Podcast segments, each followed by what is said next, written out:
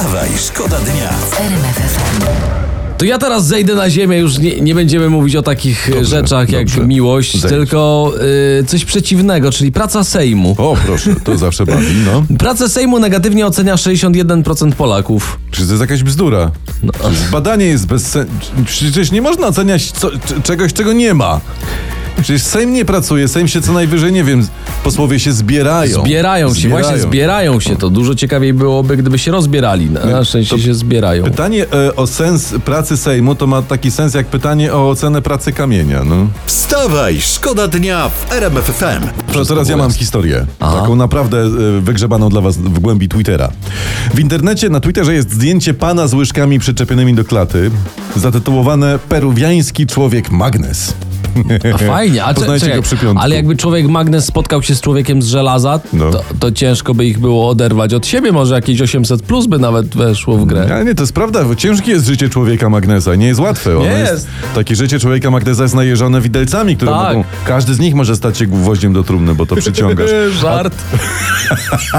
Śmieszne. Atakują go pokrywy studzienek kanalizacyjnych, jak Tak? idzie ulicą. I, tak? I najgorsze, że nie wpuszczają go na koncerty zespołów metalowych. Dlatego cieszcie się, że nie jesteście ludźmi magnesami o poranku. Tylko po prostu jedziecie sobie do pracy i słuchacie RMF FM. Wstawaj, szkoda dnia w RMF FM. I przed chwilą to się pojawiło w telewizji informacyjnej na pasku. W Tokio pokazano kryształową toaletę wysadzoną 72 tysiącami kamieni szlachetnych. 72 tysiące. Tak, i on jest wart ponad 100 tysięcy dolarów, ten kibelek. Kibelek.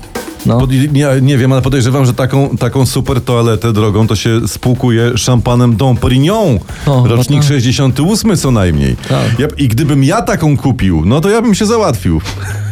Finansowo, absolutnie. Wstawaj, szkoda dnia w RMF FM. Pierwsza strona faktu dzisiaj. Co tam jest? Lider agrounii Michał Kołodziejczak mówi, bimber powinien być legalny. To teraz to mówi? No teraz. No. Przecież z taką obietnicą wyborczą to w wyborach mieliby, nie wiem, z 60%. Wstawaj, szkoda dnia w RMF FM. Wyszpytano, żebyście byli na bieżąco z tym, co się dzieje w świecie. Polacy są jednym z najuczciwszych narodów świata. No wiadomo. W pierwszej piątce są Szwajcarzy, Norwegowie, Duńczycy, Szwedzi, czyli północ, Skandynawowie i na piątym miejscu my Polacy. Da, da, da, da, da, da, Ale da. momą, momą, momą, momą, no. A brali naszych polityków pod uwagę? No ch- chyba brali, bo bez nich bylibyśmy na pierwszym.